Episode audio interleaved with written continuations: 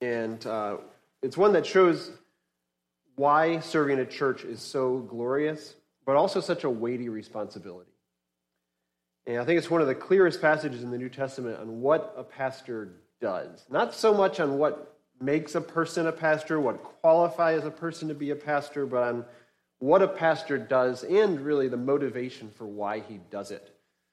So I'm going to read Acts 20, verses 17 through the end of the chapter, verse 38. Now, from Miletus, he sent to Ephesus and called the elders of the church to come to him. This is Paul.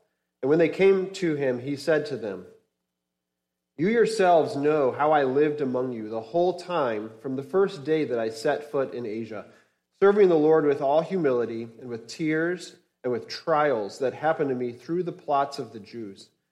How I did not shrink from declaring to you anything that was profitable, and teaching you in public and from house to house testifying both to Jews and to Greeks of repentance toward God and of faith in our Lord Jesus Christ.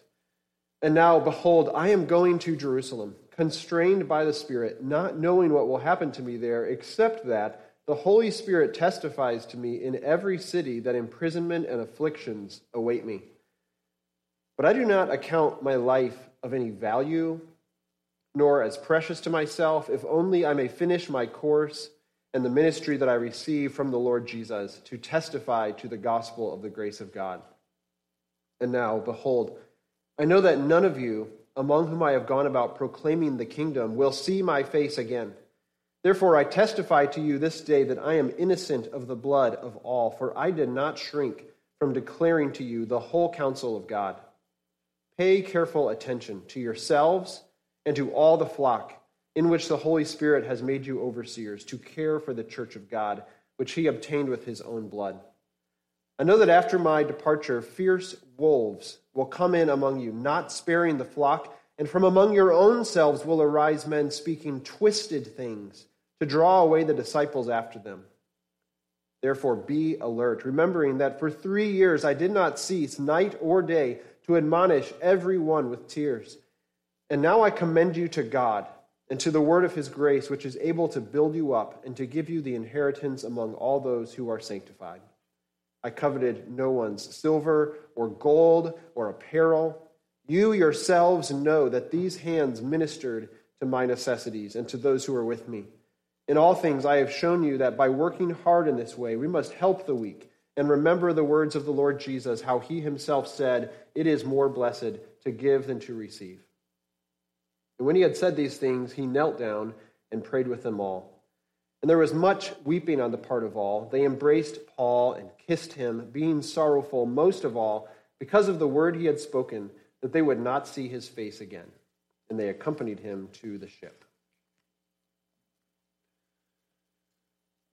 In the late 1880s, a small town in western Pennsylvania called Johnstown was a booming steel and iron town, filled with young families as the dads worked, husbands worked in these mills, and uh, gave the Pittsburgh Steelers their names through this industry. And uh, this town was continuing to boom and blossom, but they did have a problem. And the problem was in the form of a lake up at the top of a mountain, basically. So Johnstown is in a valley, and up above them was the South Fork Dam. And this dam had been built kind of hastily, kind of haphazardly, without a lot of care, without a lot of thought, and without a lot of maintenance. And so over the years, there was kind of a running joke that this is the year the dam is going to break. And everyone would laugh every time. And they would move on with their lives.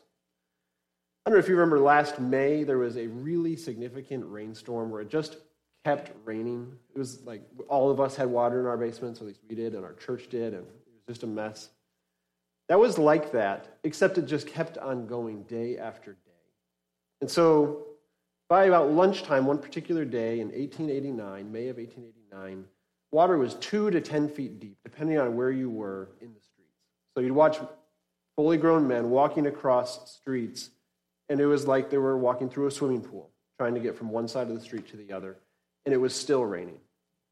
And so then the threat of that dam at the top of the mountain really became interesting. And so as was typical, a lady walked into the general store and said, Today's the day the dam is going to break. And everybody busted up laughing again. And they went on with their lives. Well, then that day, a telegraph came from one of the, the telegraph stations further up the valley that said South Fork Dam is liable to break. Notify the people of Johnstown to prepare for the worst. This lake up at the top, which was man made so that people like Andrew Mellon and Andrew Carnegie and these tycoons of the day could have a nice place to go fishing and boating, was up to 70 feet deep in places. Now they're saying this thing could break any time. And people just went on with their lives. Essentially, what that telegraph was saying was you have a very limited amount of time to get people to safety. You should do it now. Spiritual dangers are all around you, just like the water of a dam breaking was all around those people that day in May of 1889. And Paul gathered together a group of elders to tell them that those spiritual dangers are real and are more deadly, more deadly serious than you can possibly imagine. And so Paul gathered these elders of the church from Ephesus to remind them of a reality that they surely already knew. There's danger all over, all around you, and it's piercing in its seriousness.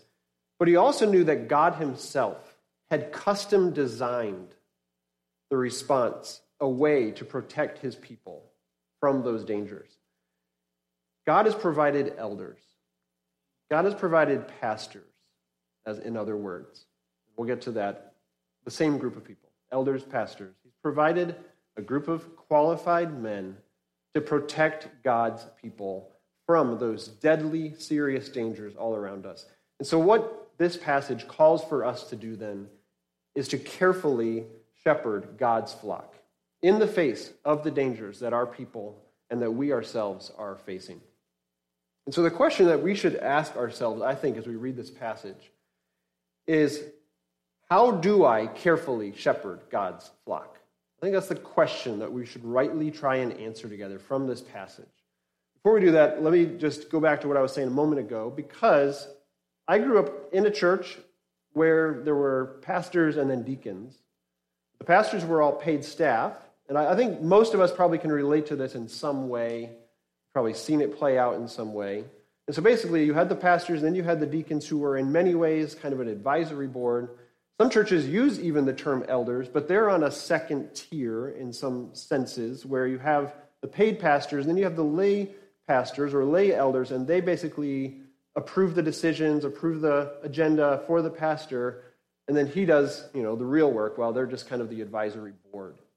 And what I would say is that distinction is not clear in the Bible what you see in the Bible is a group of qualified men who love God's word, who are qualified by God's word through biblical qualifications, and who have a series of spiritual responsibilities together.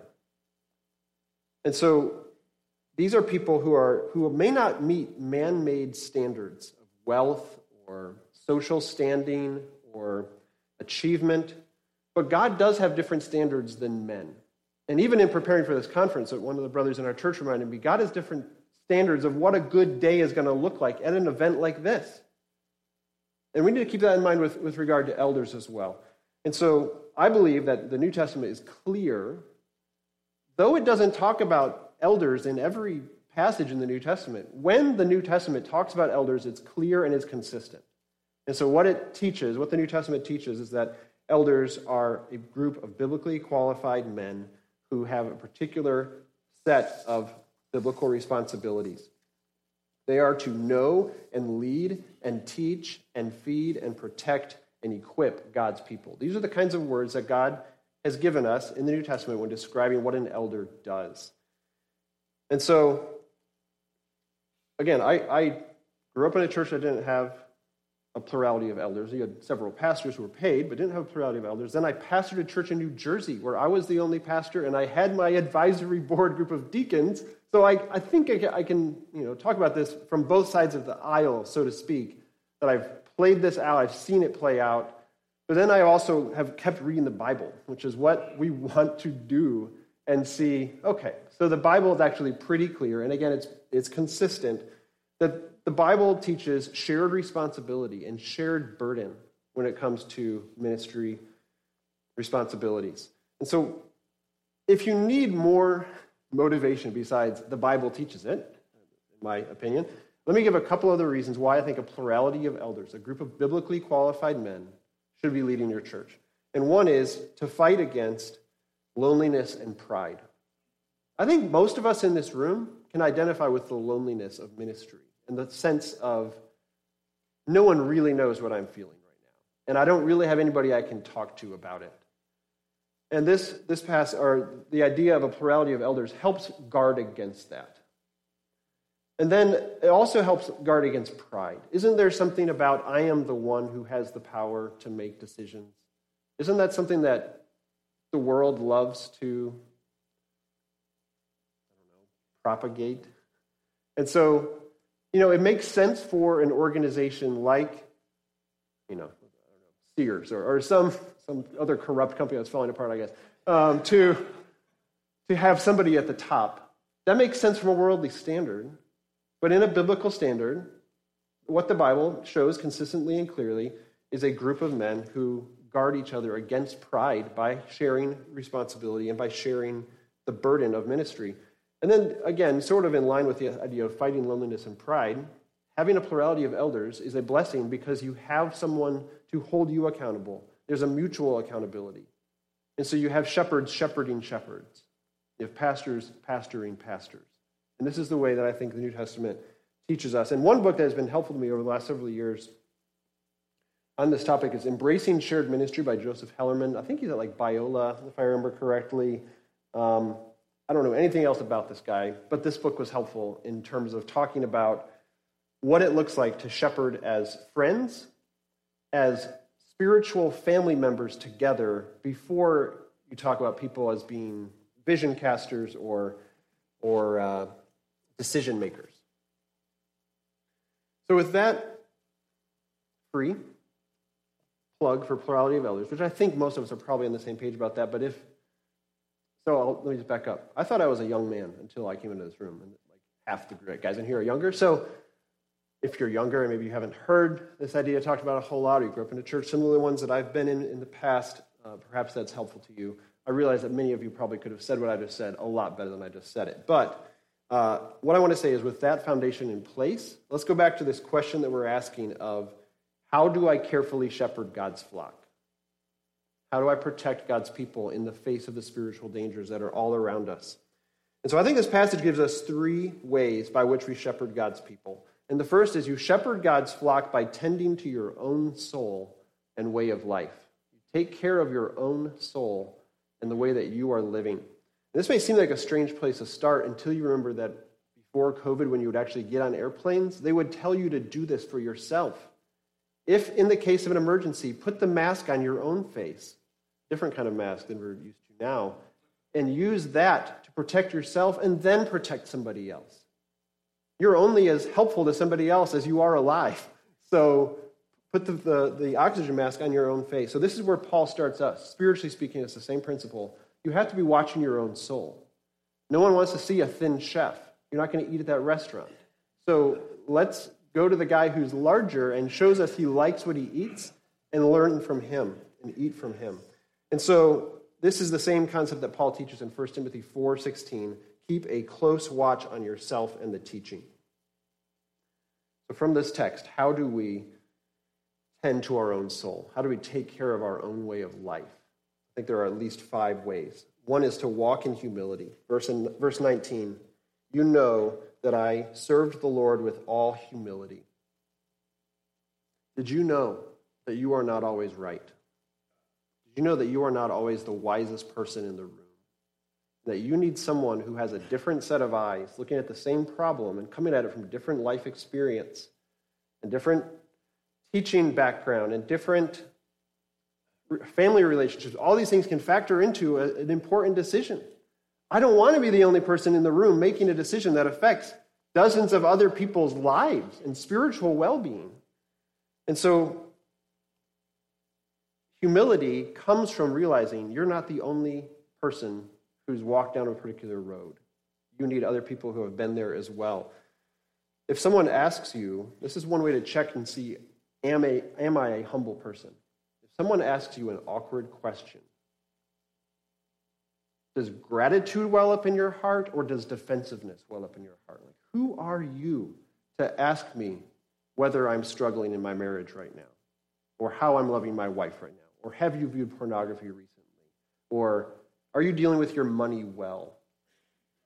Do you say, Who are you, or do you say, Thank you? Please keep asking those kinds of questions. And I am so thankful that I serve in a church where people ask me those kinds of questions. Certainly not everybody, a few men in particular ask those kinds of questions. And what I would say is, if you don't have anybody like that, try and find them.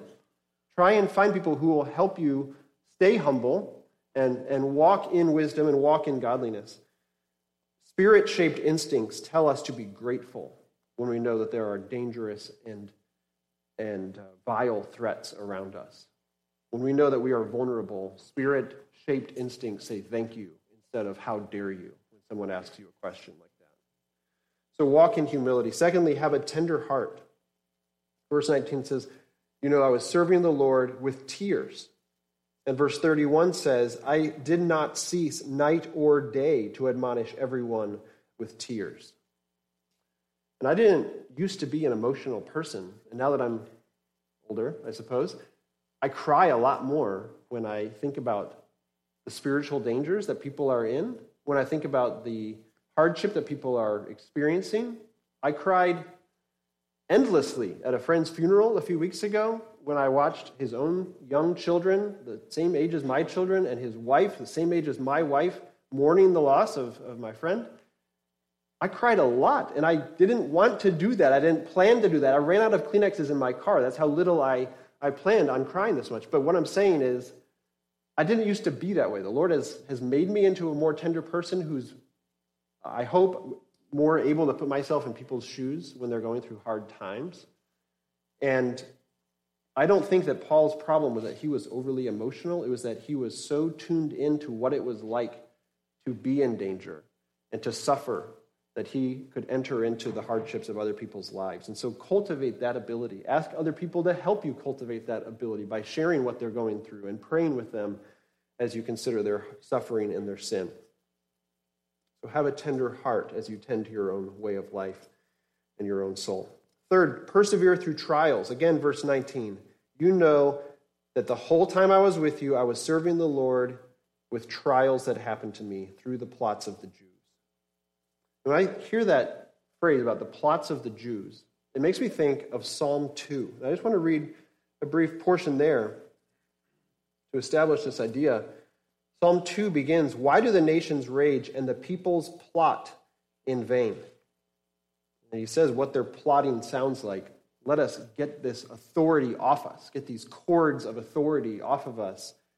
What this passage, what Psalm 2 tells us, and what Paul is corroborating here, is that those who hate God hate those who love God. And so when you are walking with God and you're seeking to serve other people and help them walk with God, it makes sense that the evil one hates you and that those who are on the side of the evil one, who are siding with evil itself, would also hate you. But Paul is saying, I walked that road. I felt the plots. I heard the rumors of how they were going to get me, so to speak. And there have always been plots against God's people. You go back to Joseph, he's thrown into a pit. You go back to David, he was pursued by Saul. You go back to Daniel, he's thrown in a lion's den.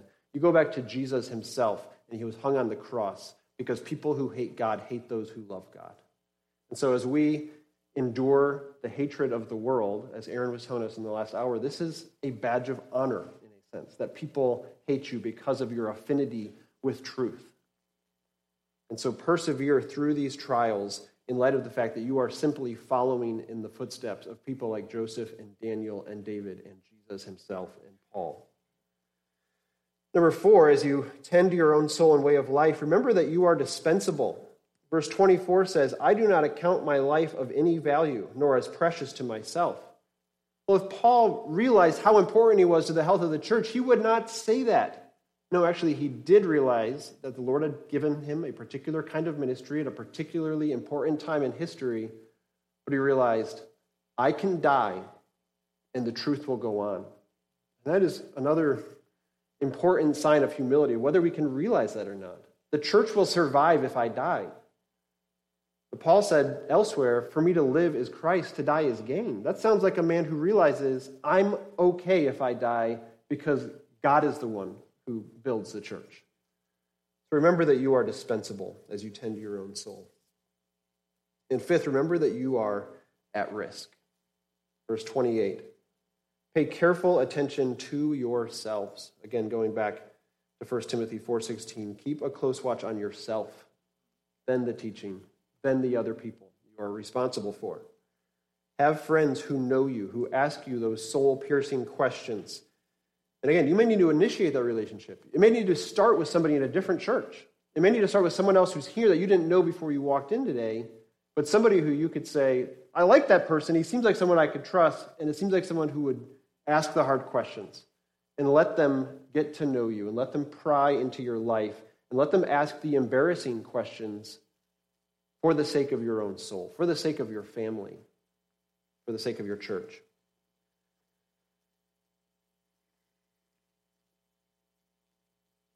I said there were five. Here's the sixth. I think this is the last one I have here. From verses 33 through 35, walk with integrity. As you care for your own soul, Again, letting people ask the questions they need to ask, taking care of your responsibilities. Verse 33 talks about how he was not a covetous man. Paul wasn't living for the shiny car, the bigger house, deeper pockets. I coveted no one's silver or gold or apparel. You know, I took care of myself, he said, and I took care of other people so that no one could accuse me of being a lover of money. He said, I, I, I did this. I worked hard in this way to show you we must help the weak and remember that Jesus himself said it's better to give than to receive. So walk with integrity with regard to your time, with regard to your money, with regard to your relationships, and let people hold you accountable to all of those things. It was a life altering time when a pastor asked me, Have you looked at anything inappropriately recently? How are you doing walking with your wife, and these kinds of questions. And when I realized that person cares for my soul, I felt safe with him, not threatened. And this is the kind of relationship we need to be uh, promoting in our churches and cultivating in our own lives as well. So, shepherd God's flock by paying close attention to your own heart, your own way of life. And secondly, pay or shepherd God's flock by paying close attention to your people. Verse 28 gives us two well, verse 28 and verse 29 give us two reasons to pay close attention to your people. And the first one is in verse 28 because they are precious. They are precious to God, and they should also be precious to us, though they have their thorns and their prickles, and though they are the part of the body that 1 Corinthians talks about that's a little less desirable. Every person is precious to God in the church. So pay careful attention to yourselves and to all the flock in which the Holy Spirit has made you overseers. These people are precious enough for Jesus to die for them. How did Jesus buy these people? By shedding his own blood. That should show us something about how important the church is to Jesus. It is blood bought. And they're precious enough for God to give elders to protect them. It's one thing for Jesus to die for them, it's another for God to say, and there's a second level. It's kind of the idea of we want the gospel to go to new places where it's never gone before, but we also want the gospel to stay strong in places where it's already been. God wants souls to be saved, and then God wants them to be safe through the care of elders. And so, know your people. In order to do this, you have to know who they are. And we'll come back to that in a moment. You have to have some sense of meaningful membership, and you have to know them. You have to have conversations with them. You have to be in their house and let them be in your house as uncomfortable as that can be. But you, you do have to know what's going on with them, whether that's through phone calls or visits or lunch appointments or conversations after the services or letters that you send on a regular basis. Even if, it, even if people figure out that you're sending a form letter with maybe one extra sentence tied to their relationship, don't you think they're going to be thankful they get a letter from you and that they know what you're thinking and how you're praying for them and what passages you've been studying and how you're growing? And so know your people and even before you can do that, you have to know who they are. You have to know who you're responsible for. And so this is where the idea of meaningful membership comes in. And you know, again, I've served in churches that are not doing it the way that we're doing it here. So I'm not casting stones at anybody who doesn't do it the way we do it. But what I'm saying is, can, what I'm asking is, can somebody just slip away in the dark, just ride off into the darkness, and no one ever follows after them? And I guess my question is, isn't that person worth you going to follow after them to the Lord? Like, doesn't the Lord consider that person's soul valuable enough that you should at least try to reach them? And maybe that starts with the text and they don't reply to the text, then it goes to a call, they don't answer the phone, and so then you write a letter, they don't reply to the letter, so then you go to their door. There comes a point where you can do nothing else, but we need to get to that point sometimes with these brothers and sisters. You have to have some kind of a system, I believe, for how you keep track of your people. And this is one of the blessings of a smaller church is you actually know who they all are, for one thing, uh, but, but also whether they're there, whether they're answering their phone. The movies Home Alone and Home Alone 2 are entirely based on the fact that the McAllister family did not have meaningful membership. And so, you know, if Kevin McAllister's parents did a terrible job keeping track of what, however seven kids, which I'm one of seven, you know, I don't know how many they had, but then you have the cousins mixed in as well. But those movies never would have happened if they had some better way of tracking who they were actually with and responsible for. And so the system we use is uh, we have a relatively small congregation, and, and we have three elders. So what we do is we divide the membership essentially in half, and that month, then we divide, so we divide it up between two months. First month, you're calling through half of it, and the second month, you're calling through half of it. And between the three of us, we each have a set of names that we know we're responsible for that month. And one of our elders, you know, keeps, keeps us accountable for who we're responsible for that month. And so essentially, you're having some kind of contact, hopefully, or at least attempted contact with everyone in the church at least every other month. Obviously, some of those people are there every week anyway, and so you already have more interaction with some people than others. But if there's somebody who hasn't been showing up, and I, you know, sitting in the service yesterday, I thought, huh, that seat's been empty for the last three weeks. And you have some kind of mental cue to say, okay, this person is someone I'm responsible for, and they're not even showing up. So let's find out what's going on and where they've been. Maybe they're on a long vacation, that's fine. But what I'm saying is, I urge you to have some kind of a system for how you track who you're responsible for so that you can know them, but before that, again, you know who they are. And the book that's been most helpful for that, in my experience, is this Shepherd Leader by Timothy Witmer. uh, Achieving Effective Shepherding in Your Church. Very practical, lots of good charts you can fill out and copy and things like that. But keeping track of every member is essential, or you can't say you have meaningful membership if somebody can just write off and say, well, it's been six months, or it's been a year, or it's been three years, and so they're gone. And you never followed after them, you never pursued them. And again, I'm not casting stones at anyone because I've been there, I've seen this play itself out myself. But at some point, you have to draw a line and say, those who are with us are here. And if you're not with us, you're not really a member. And again, making exceptions for invalids, for shut ins, for those who are in hospitals for long stays. There are reasons people cannot show up for a long time. Maybe they live in a different part of the country for part of the year. But you at least know that. You at least know they're in a different part of the country. And so, shepherd God's flock by paying close attention to your people because they're precious. And secondly, because they are vulnerable we need to help our people understand that the greatest challenge or the greatest threat in their lives is not a political agenda or an airborne virus or an economic collapse, but the threat of the evil one. This is the greatest threat to our people. And we need to help people think on that level. They are vulnerable, our people and ourselves. Our people are vulnerable from without, verse 29 says. After my departure, fierce wolves will come in among you, not sparing the flock. Where does Paul get this idea of fierce wolves? He gets it from Jesus himself in Matthew 7, Sermon on the Mount. Beware of false prophets who come to you in sheep's clothing, but inwardly are ravenous wolves. There are at least a couple obvious elements to what it means to be a sheep, a wolf in sheep's clothing. One is it's deceptive that initially, at least, you don't know that someone is a threat.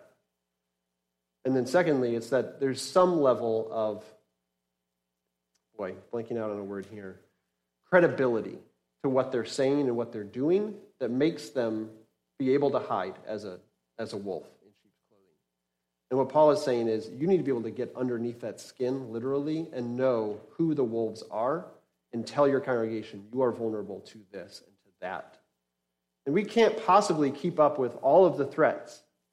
But we can know some of them, and we can talk about some of them and make applications to some of them and encourage resources about others. And so help our people understand that they are vulnerable from without. They're vulnerable to false teachers, to worldly seduction, to the spirit of the age. If we're honest, a portion of our congregation at least listens to more podcasts than they do to our sermons, reads blogs more than they do Dane Ortlund or any other good authors. Uh, they are with you for a couple hours a week and they watch a couple hours of YouTube videos every day. There are threats to people that we can't do anything about besides talking about them, praying for them, and watching over them. So, help them see those threats and see their vulnerability to them. They're also vulnerable from within. How often are church splits based on someone within the church making a mountain out of a molehill and then helping other people see it as a mountain? We've all seen this, guys, as far as I'm aware, as far, at least as an estimated guess. um, someone starts making a creative doctrine out of a pet passage, out of an obscure text, or starts insisting that all true Christians must fill in the blank. And all of a sudden, you have someone from within twisting, speaking twisted things, Paul says. And so, ask people good questions. Help people see that they are vulnerable to various threats by asking them good questions. Like when somebody else preaches, not necessarily when you preach, when someone else preaches, ask them, How did that sermon help you grow? If you ask it about your own sermon, it's going to seem a little self serving, perhaps. Not necessarily, but they're going to feel a little more social pressure to um, give you some kind of a compliment or flatter you in some way. But if somebody else preached, ask them, So, what did you think about that application? About, and fill in the blank. What do you think when he said that Jesus is the true and better Adam? Have you ever thought about that? What do you think that means? How do you think that could help your, your walk with Christ? And just kind of dive into something from the text. And as you listen to someone preach, be thinking, how could I engage with someone after the service as they're ready to walk out the door and go get lunch? Instead, have a question ready so that you're not just saying, boy, beautiful day, enjoy it, and you don't see them again for seven days. And so, uh, help people put the word into practice as soon as it's being as soon as it's done being preached. So shepherd God's flock by watching over your own soul, by watching over your people, and third, by placing your confidence in God and his word. There is a tremendous emphasis in this passage on the fact that it is God's word that does the work. It is God's spirit working through the word that changes lives. So preach that word. Verse 20 I did not shrink from declaring to you anything that was profitable. Verse 24, I testify to the gospel of the grace of God. Verse 27, I did not shrink from declaring to you the whole counsel of God. He talks elsewhere about proclaiming the kingdom of God. He was a man of the word, Paul was, and he wanted his people to be men and women of the word. And so declare God's word faithfully, and that means everything that is profitable. When he says, I didn't shrink from doing my job, he means I didn't avoid anything that would have been awkward to preach about. When I preached through Romans, I preached through Romans. I didn't just hop around and take my favorite passages and proof text things elsewhere. So preach the whole counsel of God. And again, expository preaching addresses this concern. Instead of just jumping from one text or one topic to the next, or, you know, I asked a, pastor in Alabama uh, three or four years ago probably, so what are you preaching through these days? And he said, well, I just check the news on Friday or Saturday help my congregation think through the news on Sunday. I just thought, that sounds awful, for one thing, to have to have that kind of pressure. And then, secondly, that means you're probably picking your three or four favorite passages and milking them for everything in them, which is fine, but then you're leaving huge swaths of the Bible. Like, when are you going to preach Ecclesiastes if you're just reading the news? When are you going to preach Galatians and, and these kinds of things? So, expository preaching expositional preaching by David Helm is on the table. Is that right? From uh, Jeremy, so you can pick that up if you don't have it, I assume. Give away free books for you. We need to declare God's word faithfully. We also need to declare it to both believers and non believers. I hope that you have non Christians in your churches. I hope that they know that they're welcome. I hope that when they're there, they know that they're being talked to, not talked over or talked about, but that actually there's applications, there's questions directed toward them so that they can know that they are loved and that someone in your church can know if I bring my unsaved coworker who I've been talking to about for years and I finally cross that threshold where I can say, Do you want to come to church with me? That if they walk in, their unsaved coworker is going to hear the gospel from that person too. Maybe even in other conversations, and hopefully in the songs, and hopefully in the way you lead the Lord's Supper. And all of these elements are helping reinforce all those evangelistic efforts from the workplace or the neighborhood. So we need to speak to unbelievers, but we also need to speak and call for repentance and faith from Christians. That may sound a little strange, but this is how Christians grow. Martin Luther said the entire life of Jesus is to be one of repentance. So we don't stop preaching repentance just because you assume that most of the people in front of you are actually Christians. Don't preach a sermon that lets your people leave not feeling the weight of responsibility to believe truth, to reject lies to walk in repentance rather than walking in stubbornness. So, for instance, again, I'm lambasting all the people I've heard preach in the past. I once heard a sermon, probably 10, 15 years ago, someone preached a sermon called What America Needs. Fine. I mean, maybe there's a passage that especially suits that, but I walked out feeling like, sweet. There's nothing I have to do. It's not my problem. What's the, what's the saying? Not my donkey, not my show, or not my circus, not my show, something like that, I think. My wife says that a lot.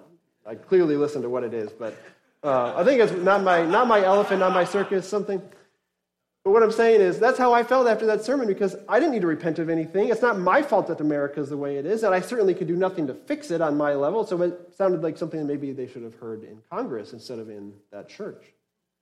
What I'm saying is, every passage has a call to repent and a call to believe truth to believe, lies to reject, ways to walk in humility and repentance rather than in, in stubbornness. So call for repentance and faith. Proclaim the truth.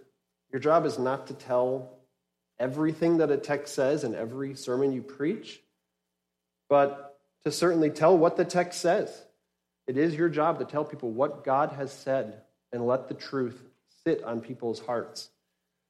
So that's verse 25, where he says, I proclaimed the kingdom. And now in verse 31, he says, I did not cease to admonish everyone. To admonish someone means to warn someone, to earnestly urge someone in a particular way. And Paul's saying, That's what I did. And he's telling these brothers, That's what you should do. Be calling people, be warning people, be admonishing. So preach God's word, but that's a pretty heavy responsibility, and none of us do it perfectly, and all of us have other responsibilities as well. And so, what encourages us? What encourages us when we die? When Paul says, I'm ready to die, it's okay if I die, the church will be fine. What he's doing is he's commending these people to God and to his word. And so, verse 32 urges us to leave the results to God. I commend you to God and to the word of his grace. And so we commend people to God. We entrust, to commend means to entrust something valuable. It's like when you give somebody the keys to your house and say, take care of this while I'm out of town. You're putting a lot of weight on that person to give them everything you own, basically, and assume it's all going to be there when you come back. Or when you leave your children with a babysitter, especially for the first time, you're like checking in on every other minute to see if your child's still breathing and if giving them food and things like that. And what Paul is saying is you're giving someone something super valuable. What he's saying is you're actually entrusting this valuable church to God Himself. Let Him bear the results, bring fruit to your work. And you commend someone to the word of His grace. It's through God's word that people grow. Scripture is life giving, it's food. So give people the milk and give people the meat again and again. What this text tells us if Paul is willing to die and willing to move on to a different place, one of the things this, this tells us is that you are totally replaceable. Maybe you don't like to think of it in those terms, but you will die. You will retire, or you will move, or something will happen where somebody else is going to have to pick up where you were. So, again, as, as Paul watered and Apollos planted, you leave the results to God. And so be working now to prepare your church for the day you will die or the day you will retire. But remember that the Lord is the one who builds people, who sustains people. Church history is full of, or maybe I can say it this way church history is the story of God's preserving grace. It's not the story of all the people who had it all together and were able to pull people along by their own power or their own persuasive personality Church history is a story of God providentially ruling and using awful people in very complicated situations to do his work. And so God is the one who keeps the engine running, not the people he puts over his, his church. The gospel doesn't need your help. But that being said, we are called to proclaim it. We are called to admonish God's people and be encouraging, inviting, calling for repentance, calling for faith. This is how we take shepherding seriously. This is what we do in the face of significant, unending danger. And so when the man, I should say the men in the telegraph office in Johnstown, Pennsylvania received that telegraph, they read it out loud. South Fork Dam is liable to break. Warn the people of Johnstown to prepare for the worst. And as you'd expect, they looked each other in the eye and laughed out loud and went on with their day. When that dam stopped working, it didn't break, it just moved out of the way. And thousands upon thousands upon thousands of gallons of water rushed down the valley to Johnstown, Pennsylvania, and wiped entire neighborhoods off the map, left over 2,000 people dead many of whom probably could have gotten out of town to a place that wasn't in a valley if they had been warned. Instead, they were huddling in each other's houses just to make sure they could get home after the, the waters receded in the streets. The waters didn't recede, they knocked their houses over. They had been warned. Well, the people in the telegraph office had been warned, but they failed to take that warning to the people who needed it. There was serious danger, and it was completely overlooked. The danger of Satan is way worse, way more deadly serious. Satan wants to consume you. Satan wants to consume your people. And your job is to protect them and to warn them. We are vulnerable. Our churches are vulnerable. And the danger facing us is not a potential dam breaking, it is that the evil one wants to consume you and your people. And so the challenge for us in this passage is in verse 28 you have the weight of watching over the very people for whom Christ died. What a glorious privilege and what a weighty responsibility. It makes sense that Paul was kept awake at night with this responsibility. You also have great comfort, at least to me. Verse 32 is a great comfort. We labor we lose sleep over people, we cry over people, we have tender hearts for people. But at the same time, we leave them in God's hands. And we say, God will do his work in his way, in his time. He is sufficient to love these people, to sanctify these people, to guard these people. So pay attention, yes. And all the while, remember that the good shepherd himself is the one who watches over you and watches over your people. Let's pray together. Lord, we bless you again that you are the good shepherd, that you will lead us all the way home. And we pray that you would give us humility and tenderness and perseverance as pastors, as church leaders, as those training for, to be church leaders.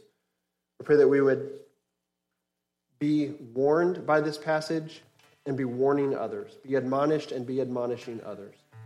Pray that we would take these charges seriously that you have given us and that we would be in contact with our people as a means of loving you and loving them, shepherding them in so doing. pray in Christ's name.